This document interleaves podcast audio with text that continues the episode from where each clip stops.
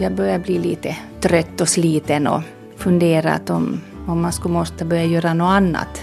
För det här jobbet jag har så, man måste ju vara väldigt engagerad och ge ut väldigt mycket av sig själv hela tiden. Och ibland skulle man ju behöva få lite påfyllnad själv också. Att många gånger så det, livet är så fullt, så fullt med praktiska saker och dagarna går fort och det, man har för lite tid att reflektera. Det här säger Siv Westerlund i Nykarleby och henne ska ni nu få höra ett samtal om livet. Mitt namn är Ann-Sofie Sandström. Siv Westerlund är tandläkare och sen jag flyttade tillbaka till min hemstad för 17 år sedan har jag allt som oftast haft ärende till henne. Vissa gånger har någon gammal plomb fallit ut, andra gånger har jag lyckats få helt nya hål i tänderna och det var också Siv som genast förstod att det var en bettskena jag behövde när jag under en stressig period i mitt liv hade sån värk i halva huvudet att jag knappt kunde sova på grund av smärtan. Under åren har jag kunnat notera att Siv är en person som funderar över livet. Och förra året fick jag veta att hon gick på någon sorts utbildning och att hon kanske hade tänkt byta bransch. Det där lät intressant men eftersom det är lite svårt att föra ett vettigt samtal när man ligger i en tandläkarstol med munnen vidöppen och det utförs precisionsarbete på en av de bakersta tänderna så föreslog jag att vi skulle träffas under lugnare omständigheter och prata om Sivs liv och speciellt om den där utbildningen som jag hade hört att hon gick på. Jag tycker om att läsa mycket och, och fundera och, och samtala, tycker jag om. Då barnen var små så hade man ju inte så mycket tid att läsa och reflektera men då var jag glad att jag hade utnyttjat tiden då jag inte hade barn. Och nu kan jag läsa igen. Jag kunde ha promenerat hem till Siv, för hon bor inte så hemskt långt borta. Men det är svinkallt den här kvällen i januari när jag besöker henne och dessutom är jag lite sen. Dörrklockan tycks inte funka, men dörren är öppen. Hallå! Jag tryckte på allt möjligt här nu, jag kanske tryckte på något konstigt. Den borde funka. Har du inte funkat den igen, hör du? Nej. Nej, han fixade den igår. Så ska jag fråga med samma, vill du ha kaffe? Om du tänker ta, annars så kan jag klara mig utan. Nej, men vi lagar en kopp kaffe. Jag har hjälpt henne att söka upp musiken. Alltså det blev ju riktigt stressigt det där. Vi lyssnar så mycket på musik så det är jättesvårt då. Vill ska vi sitta vid köksbordet eller vad är bekvämast för dig? Bekvämast är det sitta att sitter vid ett, jag vid ett bord så kan jag Ja, ha en maskin det placera mellan oss. Jag är Siv Westerlund. Jag är tandläkare i Nykarleby, HVC. Och har bott i Nykarleby i, sedan 1991. Var bodde du före det då? I Vasa och i Kristinestad. Jag har växt upp i Kristinestad. Jag kan också nämna att Siv är 57 år gammal och gift med Roger Westerlund. Du sa du växt upp i södra Österbotten. Ja. Är dina föräldrar från södra Österbotten också? Nej, det är från Pedersöre båda två. Min pappa fick eh, jobb på Österbottens köttsaffär i Närpes och sedan flyttade vi till Kristinestad. Han blev chef för Österbottens kött i Kristinestad. Så därför, därför är jag uppväxt i Sydösterbotten. Är det liksom så att det är hemskt stor skillnad på södra och norra Österbotten? Det är nog det. Det är nog stor skillnad, jag tycker nog det. Men inte kände, då, då kände jag ju som inte nå. Det var ju enda jag kände till, Sydösterbotten. Men blev dina föräldrar liksom integrerade där? Kanske inte helt. Nej. Det är sådant jag har märkt på senare tid det faktiskt är så att till och med inom ett landskap kan det vara sådär. Ja, det är så olika. Olika dialekter och olika sätt att se på saker och ting. Hurdan var Siv när hon växte upp? Jag var ganska ordentlig var jag, då jag växte upp. Och det där, en sån som ofta tog ansvar och var duktig i skolan. Och jag tror att det är bättre om man tänker mer att man behöver inte kunna allting. Tänkte du att man måste kunna allt? Lite så, ja. Men så är det inte. Jag frågar ifall det var självklart för Siv att det var tandläkare hon skulle bli. Kanske nu inte så där riktigt säkert, men jag kom nu in på det och, och så har jag fortsatt. Det är nog inte så lätt att bara komma in på det. Nej, men ja, jag sökte till olika... Jag visste att jag ville studera i Åbo, det visste jag. Där hade jag bekanta och, och jag var lite fascinerad av den staden.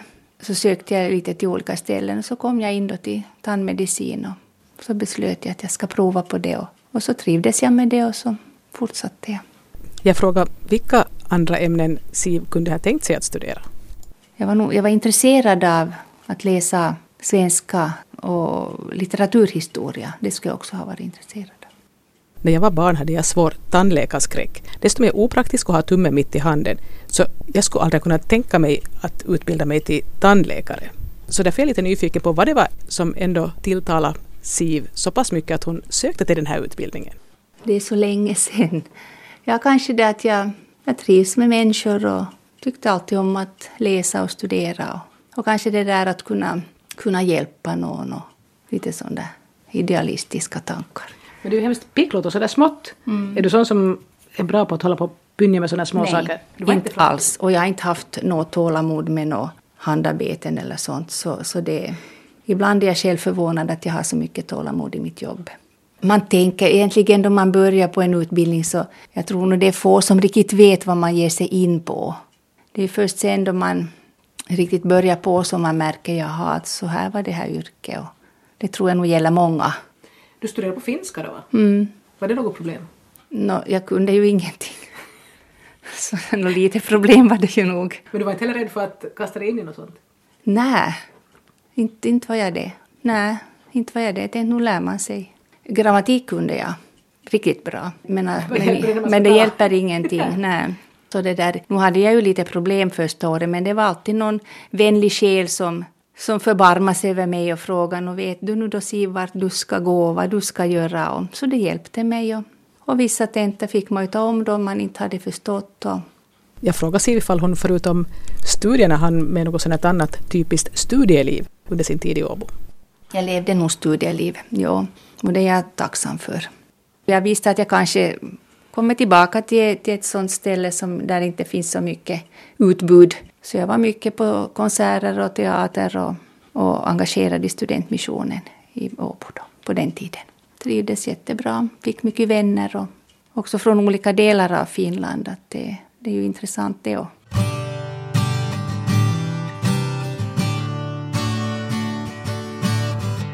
Det här är ett samtal om livet med tandläkare Siv Westerlund i Nykarleby. Och jag frågade henne vad hon gjorde när hon var klar med studierna i Åbo.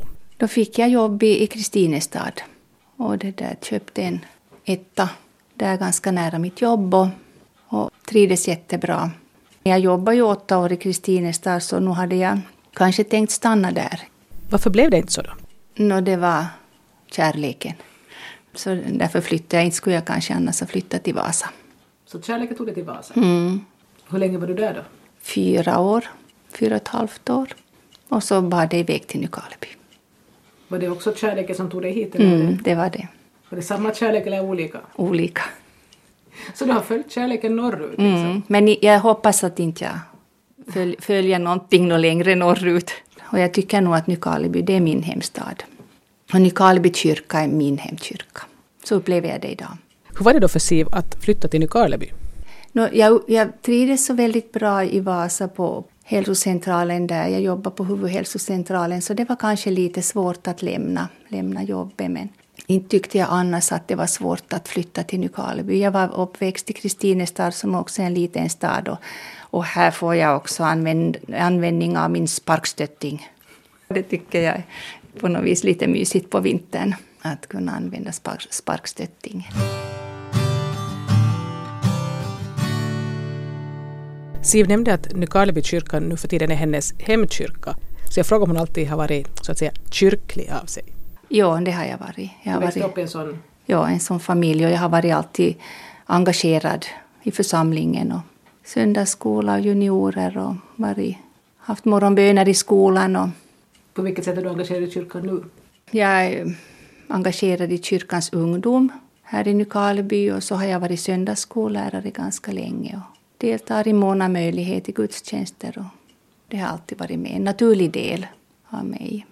Jag har förstått att många som växer upp med en tro i något skede ifrågasätter den och sen kanske på nytt hittar tillbaka till en annan variant av den tron. Det är klart, nu har det ju hänt mig också, men jag har ju växt upp i en miljö där jag har fått välja själv och bestämma själv. Och det är klart att tron ändras med livet, det gör den. Mina föräldrar var väldigt sunda och och, och, som sagt, jag fick välja själv och, och, det var ingen som tvingade mig till någonting.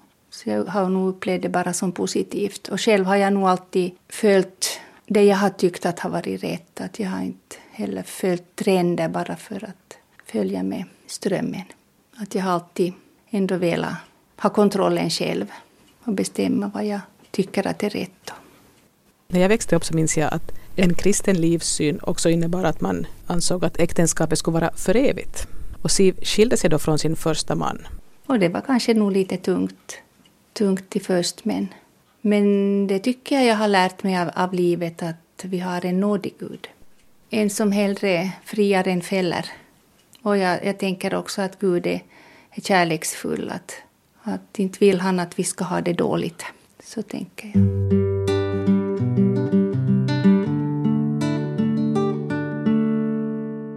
Jag har ett minne av att i något skede så vistades Siv och hennes familj i Holland. Vad var det som tog er dit? No, det var kanske att jag var ganska trött, lite utarbetad och upplevde att jag, jag kanske behöver en paus.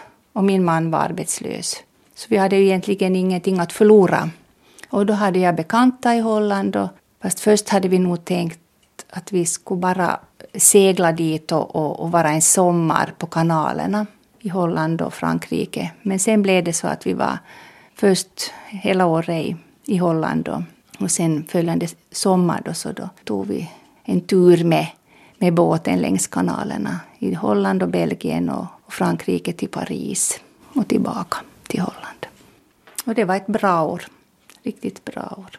Vi fick ju mycket vänner därför att eh, vår son Simon han var ju åtta år och han gick, han gick på andra klassen där, eller det de har ju lite annat system med motsvarande andra klassen.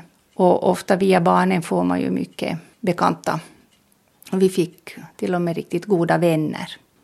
Sivs man jobbade när de var i Holland, men hon var hemma. För i Holland så får de ju inte mat i skolan utan barnen går hem på matrasten. Så någon ska vara hemma och laga mat åt dem. Vad händer ifall ingen är hemma då? Nu får, nu får de lämna i skolan men man måste betala för det för att de är i skolan och äter då sin egen mat som de har med.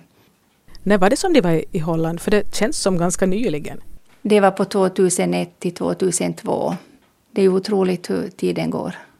Och man har som livliga minnen ännu från den där tiden och, och mycket, som sagt, vänner då som man har kontakt med. Så. Jag frågar om de ofta är där på besök? Nu är vi ju alltid då och då. Vi får besök hit också av, av våra vänner.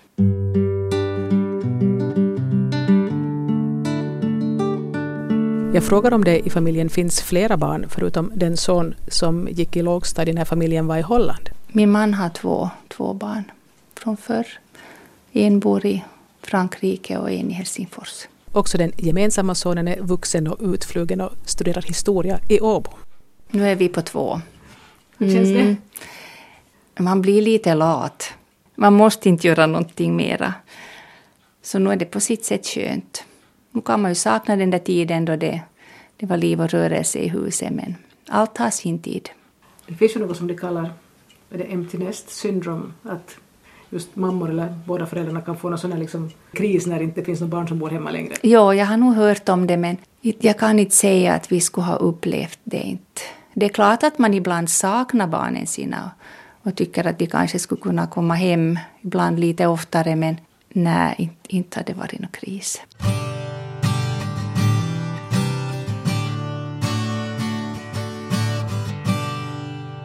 Siv har varit tandläkare sedan 80-talet och i fjol fick jag höra att hon hade börjat på någon sorts utbildning. Så jag ber henne berätta om det. Det var 2012 på hösten. Så tyckte jag igen att jag började bli lite trött och sliten och funderat om, om man skulle måste börja göra något annat. För det här jobbet jag har så, man måste ju vara väldigt engagerad och ge ut väldigt mycket av sig själv hela tiden. Och ibland skulle man ju behöva få lite påfyllnad själv också. Så funderade jag att, att vad skulle man kunna göra. Och så träffade jag en, en, en gammal bekant från Sydösterbotten. Som, vi har väl inte träffats på 20 år. Vi träffades i Korsholms kyrka. Hon hade varit med i en kör. Och vi var och lyssnade på konserten. Och så träffades vi där i kyrkgången och så sa hon bara så där apropå att jag har bytt jobb, sa hon. Så jag, nå, nå, vad gör du då? Sa han att hon är samtalsterapeut nu för tiden. Så jag, oj, det låter ju intressant, sa jag. Så sa hon, jo, att, att den utbildningen hon har gått så började med i Vasa efter julen. Det var ju också ganska intressant. Och det var Humanovas utbildning i psykosyntesen som började i Vasa, första kursen i Vasa. Och jag beslöt att, utan att veta riktigt vad det var, så beslöt jag att jag ska prova på. Gå det det första året.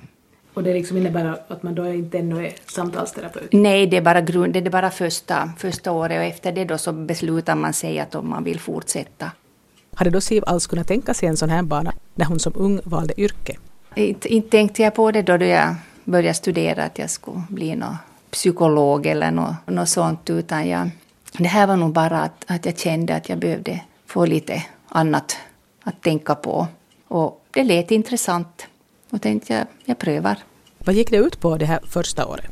Temat var Lär känna dig själv. Och, och det, där, det var sån där grundkurs då i psykosyntes. Och vad är psykosyntes för någonting? mm, det är så svårt att, att kort säga mm. någonting. Men det är sån här, det är en italiensk läkare, Roberto Assagioli, som för hundra år sedan bör, börja med det här, utveckla den här psykosyntesen och det, det bygger som väldigt mycket på en helhetssyn på människan som jag tyckte var väldigt intressant. Att man tog med hela människan och det som också var intressant att man sysslar mycket med ens potential, inte så mycket att gräva i problem och vad som har hänt och utan man, man sysslar mycket med vilken potential man har att gå vidare och hur man kan använda motgångar och det som nu händer i livet. Livet är aldrig lättigt för någon. Och man kan ju inte tänka sig att man skulle få en sån värld där allt skulle gå bra. Men att det är ett positivt, positivt synsätt tycker jag på människan. Så under det här året då så hade ni? Det var en gång i månaden var det veckoslutskurser med föreläsning och, och sån här olika aktiviteter och gick mycket ut på bildterapi. Och sen hade man smågruppsarbeten. Att man delade in sig i mindre grupper och, och hade, skulle fråga, svara på frågor och, och skriva och, och fundera. Och så, så skulle man gå, då var det obligatoriskt att gå på terapi för att liksom stödja den där utbildningen. Så att man skulle få ut maximalt av det. Det, var, det gick det ut på. Tyckte du att du lärde dig någonting mer om dig själv då?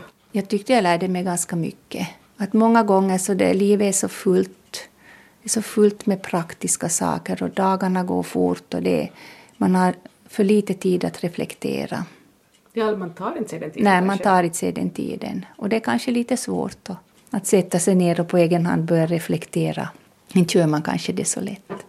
Och nu kan man läsa böcker och, och få många aha-upplevelser, men att omsätta det i praktiken, det är det som är det, det svåra. Att verkligen få det in i livet. Då fick du någonting av det här som att du tog till dig på det sättet att du faktiskt ändrade någonting? Ja, det tycker jag. Det tycker jag faktiskt. Man kanske lärde sig mera var fokuset finns och man lärde sig kanske bättre att sätta gränser och var är mitt ansvar och var är andras. Har du haft svårt med det tidigare? Att du har velat... Kanske nog, ja. Att man har velat göra för mycket. Och sen ta på sig ansvar som inte mm, var ens, mm, så mm, man får ta det då för mm. Man kunde få en ny, hur ska jag säga, en ny styrka. Man kunde på något vis eh, integrera det där man nog visste på ett bättre sätt.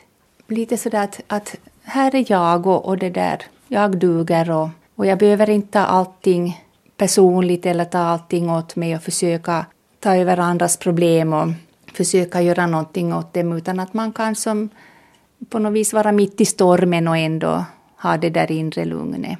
Du har inte haft det tidigare? Då? Kanske inte, att man har dragits med. Man har dragits med i, i olika situationer och inte som haft de där gränserna. Och liksom att, att det här att man att det jag vill är också viktigt. Det är inte bara det som andra vill. Har du varit en sån som, som har låtit dig styras av andra vill, eller andras önskningar eller dina fantasier om andras önskningar? Det beror på i vilka sammanhang. Inte låter jag mig styras hur som helst, men kanske just att jag har, har velat att andra ska ha det bra först och sen, sen först skulle det vara min tur. Och då kanske det aldrig kommer. det är väl lite det här att snälla barn väntar och mm, blir mm, utan. Mm. Att det där, det, jag tycker nog att man lärde sig ett annat förhållningssätt till livet. Det var också en sak som man poängterar mycket på, på den här kursen, att, att, att acceptera saker och ting som de är. För att då kan man använda energin till att göra något det istället för att på något vis motarbeta sånt som man har svårt att acceptera. Det där har jag läst också så många gånger och jag skulle så vilja kunna tillämpa det men... ja men det är svårt. Men det, vet du, då man, man, man går istället bara liksom och pärtar invärtes över någonting som man, mm, mm. som man kanske skulle kunna faktiskt få mer energi att ändra på det ifall man skulle... Ja, ja det, men det, det jobbar man ganska mycket med och, och, och det var en sån positiv sak också. Det är klart att inte ändrar man ju helt och hållet men redan att man får vissa insikter och, och, upplever att man ändå kan ändra lite det här förhållningssättet. Så det är ju en, det är ett stort plus det. Och jag åtminstone märker att man har ju mindre energi, åtminstone jag har mindre energi nu än vad jag hade för 20 år sedan. Mm. Och då skulle man ju kanske hellre använda den på någonting som känns vettigt istället för att gå omkring och vara arg på saker som inte man kan ändra på. Ja, det är nog så. Det är nog så. Men då skulle du kanske inte behöva laga så mycket bettskenor du heller då? Nej, kan hända det, ja. Då skulle, en, då skulle en del av mitt arbete vara borta. Men då skulle du kanske få göra annat. Ja, det är så. Då skulle du hinna med de här andra som ja. bitit sönder tänderna i ilskorna på nätet. Ja.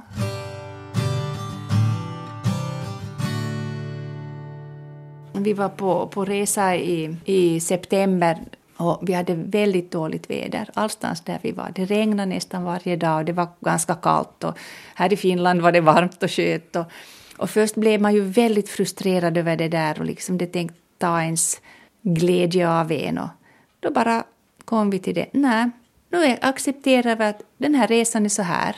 Nu regnar det varje dag och det, det är inte så varmt och nu gör vi det bästa av det här. Och sen Sällan regnade då vi var ute ur bilen, för det mesta på natten eller då vi körde. Vi hade inte alls någon dålig resa. Det gick riktigt bra. Och, och det, där, det var nog en sån där riktigt sån tydlig skillnad. Om man kunde acceptera att det var som det var.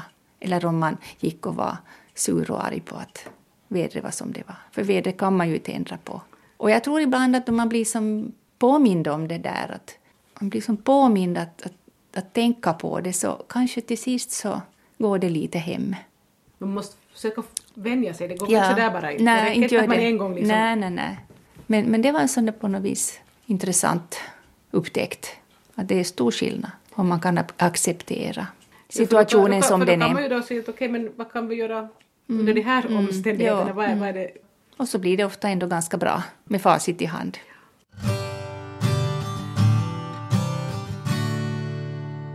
Så vad skulle Siv Westerlund säga att var det viktigaste hon fick ut av det här året som hon ägnat åt att lära känna sig själv? Det var att, att jag fick, fick göra någonting annat, fick pröva på, på något annat, en annan inriktning och ha tid att som sagt att reflektera och, och satsa. Och sen det här att jag, jag nog kunde få en, ett lite annat förhållningssätt till livet. Jag tror man, att jag i alla fall orkar bättre på det här sättet. Och då jag hade gått ett år då, så då tyckte jag att fått så mycket så beslöt jag att inte byta jag något jobb, att nu ska jag vara tandläkare. Så det du egentligen behövde var lite annat? Ja, absolut. Lite tid att reflektera och, och att, att, ja. Och den, den här kursen var ju som veckoslutskurs och, och kvällskurs så man, man kunde ju jobba som vanligt. Så om du ska fortsätta då ännu? Ännu ett år till, då skulle man ha blivit samtalscoach och sen ännu två år till, då skulle man ha blivit samtalsterapeut. Så det är ganska lång utbildning. Men då när du sökte till det så var det för att du var trött och ja, du ja. kunde till och med tänka dig att du skulle ha bytt? Ja, jag kunde tänka Just då kunde jag tänka mig det. Och, och det, där, det är intressant att jag visste ju faktiskt ingenting om psykosyntesen. Jag bara kände på något vis att det här ska jag göra. Ser du det som det var någon sorts ledning det här att du fick puff i rätt riktning eller? Jag vet inte. Men nu, nu kan man ju se det så. Att man får en fingervisning och en ledning. Att jag tror nog att vi många gånger kanske vet vad vi ska göra men Ofta lyssnar vi inte på det. Och så kanske bara mota bort genast att nej, inte det där nu. Men nu tror jag vi får ledning nu. Och kanske just det där att man, man vet att nu har man behov av någonting. Att, att man har inte så mycket att förlora. Kanske det till den punkten man ibland måste komma. Nu tror jag vi alla mår bra av lite avbrott. Nu då man har jobbat länge med samma sak. Tror du att du skulle ha trivts att jobba som samtalsterapeut? Nu kan det hända. Men det blev ju inte så nu. Nej. Du valde att fortsätta att arbeta med folks tänder. Ja, ja, för det, nu tycker jag ju om det. Har du kunnat tillämpa något av det som du lärde dig där i ditt jobb? Nu kanske just det här att man, man kan ha en, en större distans och veta att, det måste, att man måste inte alltid ha det perfekta eller man kan inte alltid få det perfekta och man kan inte, man måste kanske vara nöjd med det som går att åstadkomma. Att man fick ett sånt där större självförtroende för det. Av de som gick där var det många då som just tog det bara som ett ettårs Nej, för att... de flesta så, så siktar nog på allvar till en examen. Så jag, jag var kanske enda som avbröt efter ett år. Men det var liksom inget, man, man måste inte gå vidare utan det var ett helt fristående år det här, det här första året.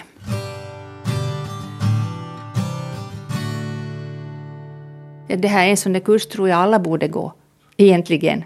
Det var någon som sa det på kursen, det här borde vara en gymnasiekurs. Eller om inte gymnasiekurser skulle det kanske vara helt bra om folk som är mitt i livet och håller på och bränner ut sig skulle erbjudas möjligheten att gå på en kurs där man kan lära känna sig själv. Det har varit mycket positivt och jag är väldigt tacksam att jag fick den här chansen. Och om jag inte skulle ha träffat den här, min bekant från tidigare så skulle jag nog inte ha, jag skulle aldrig ha sett den annons i tidningen. Det skulle ha gått mig säkert förbi. Att jag behövde det här riktigt att någon sa åt mig. Och de andra hade nog läst det i tidningen men det skulle jag inte tror jag ha märkt. Vad tror du du skulle ha gjort istället då för att få en paus? Eller få någon sån där omväxling eller någon sån där... Jag vet inte faktiskt. Eftersom inte det blev aktuellt. Mm. Men, men du hade inte ännu hunnit börja gå och tänka på något nej, du skulle vilja göra? Nej, utan det var bara en sån där vag känsla. För att man vill ju ändå, då man jobbar, vill man ju ändå kunna göra det ordentligt och ge, som, ge sitt bästa. Du har ju varit en ordentlig flicka sa du ju hela tiden. Ja, från början, ja. Men sen måste man ju lite nog ändra på det. Men det är inte bra att vara för ordentlig heller kanske. Man biter sig fast vid en bild av hur man är då och så tror man att man måste vara på ett enda mm, sätt mm. fast man egentligen kanske nog skulle ha möjlighet att vara på både det ena och det andra mm, sättet. Ja. Man utforskar inte ens de här möjligheterna. Nej, nej, och det tror jag att man... Nu är vi ju lite olika i olika situationer också. Och i olika livsskeden. Och i olika livsskeden och det ska vi ju få vara. Inte är vi ju som bara en enda hela tiden. Vi har ju många olika sidor, svagheter och styrkor. Och, och just det här med att, så vi konstaterar att det, åren går hemskt snabbt och att mm. det där folk, man tycker att det här hände nyligen och det var för tio år sedan. Mm, mm. Så det är ju liksom nog ett ofrånkomligt tecken på att man själv blir äldre. Ja, absolut. och som du sa så energin minskar ju naturligt. Jag kommer ihåg då min mamma var i min ålder så sa hon ofta att oj, då hon, är, hon får så mycket gjort som hon brukar och hon var så frustrerad över det här sa jag att vad skulle nu det vara någon. Nu förstår jag henne. Hon jämförde med hur den, hon hade varit? Ja, ja, som vi ju gör. Att, men vi brukar ju hinna med så mycket, tänker vi ju alltid. Men kanske är det bra så att man lite får så småningom lugna ner sig. Kanske välja ut det som är det viktigaste, det som vi verkligen vill satsa på. Har dina närmaste kunnat märka någon skillnad i hur du är då? Nu, om jag frågar min man så nu har han sagt att nu tycker han ju att jag har ändrat lite men att inte tror jag det är ändå så det markant att det nu syns. Jag tror inte att det syns utåt så mycket som det syns för mig själv inåt.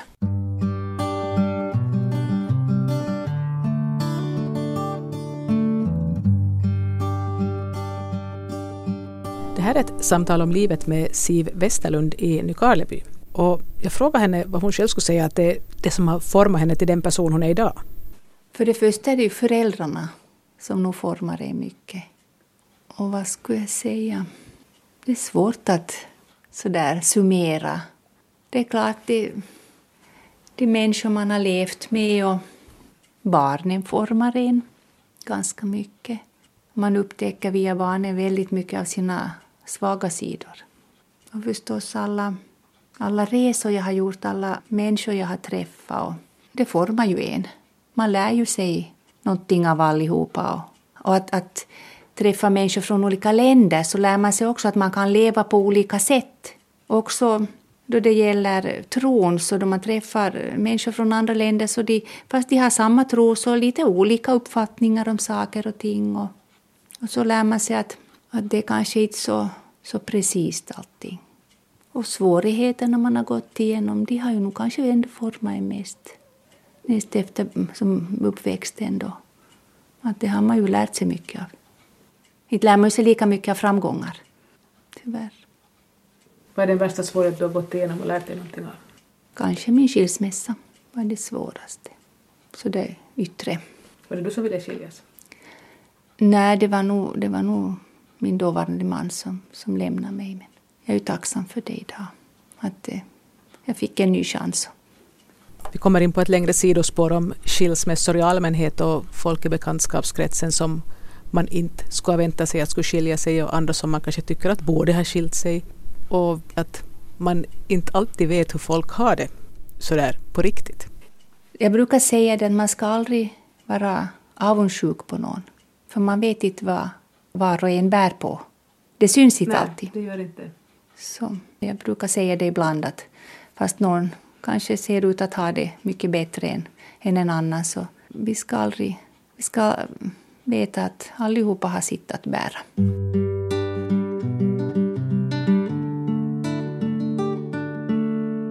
Jag har redan suttit ganska länge hemma hos Siv Westerlund. Men innan jag stänger av min inspelningsapparat frågar jag ifall det är någonting hon skulle vilja tillägga. Kanske då du frågar vad som har format livet. En sak som har format mitt liv är nog det här möjligheten att åka på interrail. Och det var ganska nytt då, att man som på det viset kunde åka ut i Europa. Och jag var ett par gånger på interrail och jag blev nog på något vis europé. Det gjorde väldigt stort intryck på mig.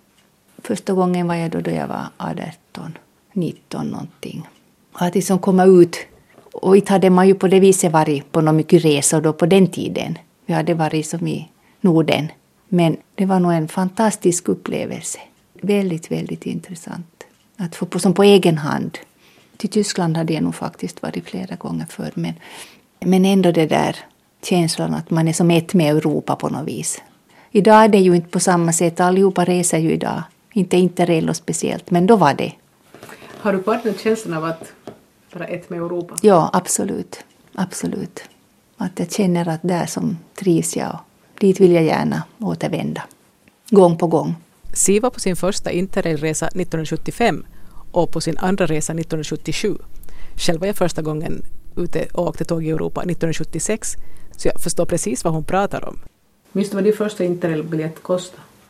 Nej, jag kommer Det var något på 300 mark tror jag min första kostade. Hör du, det var det. Det var nog på 300 då du säger det. Man är ju lite råddig nu med det här Ja, ja, euron. jag, jag har för mig att det var nog på 300 Ja, det var mark. nog på 300 mark. Det var det. För en månads tågresor. Det var en sån sak som har gjort stort intryck och jag är tacksam att ha fått uppleva. Och det där var ju inget bekvämt sätt att resa. Nej, det var det ju inte. Det var ju verkligen inte det. Man skulle inte vara riktigt bortskämd. Nej, men på något sätt så klarar man ju sig med ganska lite sömn på den där Ja, tiden. Så fast ja. man satt och sov obekvämt på något tåg så klarar man av att gå omkring en stad nästa dag utan att vara helt liksom Ja, absolut. i oställning med att nu skulle det ju inte gå. Nej, om man låg på någon bänk på tågstationen eller på någon äng eller Jo, var ja, som helst. var som helst. Ja. Men, li, men och världen lita har- på att inte något hemskt skulle Ja, hända. men nu har ju världen ändrat på det viset också. Att Mm. Inte skulle man ju göra som kanske mer. Men då gick det ännu. Man var så, så slut så man sov nästan var som helst bara för. Ja, I kupéerna låg man ju som på golvet och på Ja. bänkarna. Man kunde ju vara sex personer Jo, jo. som omlott där Jo, i sovsäckar. Inte skulle jag få på det sättet. Nej, nej. Nej, det är, man har blivit bekväm. Ja, ja, och det får man väl ha blivit. Inte ska man försöka tvinga sig att vara sån som man var när man Nej, var nej. tonåring. Allt har sin tid. Men åtminstone det där. Men Ja. roligt var det att göra det faktiskt. Ja, det var jätteroligt. Det, det, där, det där kan jag känna igen. Det var en upplevelse. Siv Westerlund var sen också en gång på vuxeninterrail i början av 90-talet. Och den gången reste hon ensam. Men det var tråkigt för jag, efteråt, för jag kunde inte säga åt någon att kommer du ihåg? Och nu gick det bra då, då jag var på resan. Inte- upplevde jag mig som så hemskt ofta riktigt ensam. Men, men, men just det där efteråt att inte kunna prata med någon om det, inte minnas det med någon. Jo, för det är ju halva nöjet. Det är halva nöje, det märkte jag då. Så, så då beslöt jag nog, jag får inte nog flera gånger ensam.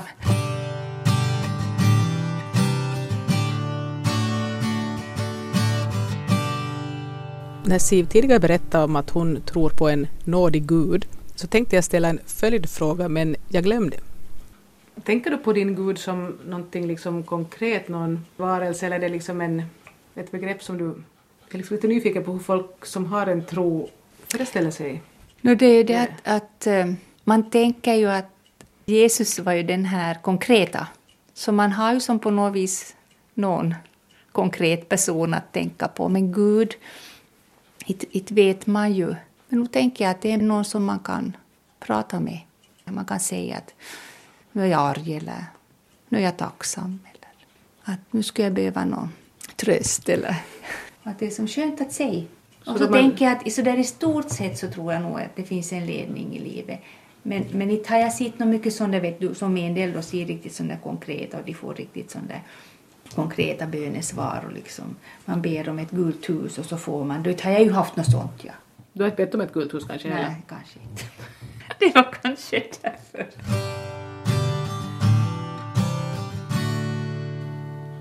När vi har suttit och småpratat ännu en stund så kom plötsligt Siv att tänka på en tandläkarepisod från när hon var liten. Jag var, tror jag, på första eller andra klassen i lågstadiet och, och jag var öronbarn så jag, var, jag hade lite obehag och lite, var lite rädd för tandläkaren. Så då, då det var min tur att gå in då, så då öppnade jag inte munnen. Och jag såg ju att han blev lite arg på mig och, och jag fick ju svårt att vara över det där och kände mig dålig och då jag kom till skolan så hade vi högläsning och vi fick röda bollar om vi läste bra och blåa bollar om inte vi läste så bra. Och den dagen fick jag en blå boll. Och det var ovanligt? Det var ovanligt. Men jag var så upprörd och, och det där skämdes då inte jag hade öppnat munnen åt tandläkaren. Så då beslöt jag att nästa gång, då öppnar jag munnen. Och efter det så hade jag inte något problem med någon tandläkare. Du var inte rädd alls? Då var jag inte rädd mera och det gick bra. Och jag kunde diskutera och säga om det var något jag hade på hjärtat. Och sen eh, funderade jag att kanske omedvetet var det en orsak till att jag blev tandläkare för jag hade som positiva upplevelser av tandläkaren. Följande tandläkare som, som kom som skoltandläkare till Kristinestad så var väldigt trevlig och berättade om sina resor. Och, så det var nästan som man såg fram emot att gå till tandläkaren.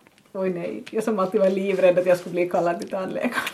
Ja, så nu har det ju betydelse vad, vad man får för upplevelser. Jag har kanske inte tänkt på det där, men då du frågar också att om det var ett medvetet val att bli tandläkare, att inte var det ju så medvetet, men, men sånt här kunde ju påverka en omedvetet. Att man fick en positiv bild av yrket. Mm.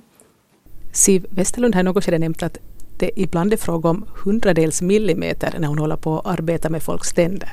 Ja, det är nog väldigt smått. Mm, man ska nog vara koncentrerad och stadig på hand. Hur kan man hålla koncentrationen en hel dag? Jag tror nog det hör som till, till yrke. Att man är som, då man är där så, så gör man sitt bästa. Och, och man är ju van att man ska koncentrera sig och ha tålamod. Och sen försöka lösa alla möjliga sorts problem som dyker upp. Ja, det är så. Mm. Mm. Men då brukar jag tänka på, på biskop Erik Wikströms ord. Om inte man vet vad man ska göra så ska man vänta. Och ibland är det ett bra råd. Om inte det är något man måste absolut, något problem man absolut måste lösa idag, så kan det löna sig att lite vänta. Då brukar lösningen komma. Kanske gäller det livet om Om inte man riktigt vet om man skulle måste göra ett beslut. Kanske är det bra att tänka att man väntar lite, om man kan. Det beror väl på situationen, men nu tror jag det är bra att fundera efter. Att tänka efter före.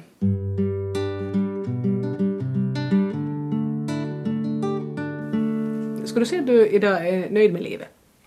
I stort sett nog. Nu är jag det. Är du till och med lycklig? Ja, nu kan jag säga det. Och inte nu alla dagar, men inte är man ju det någon gång. Men så där i stort tycker jag nog det, att jag är det. Du har hört ett samtal om livet med Siv Westerlund i Nykarleby och jag som har gjort programmet heter Ann-Sofie Sandström.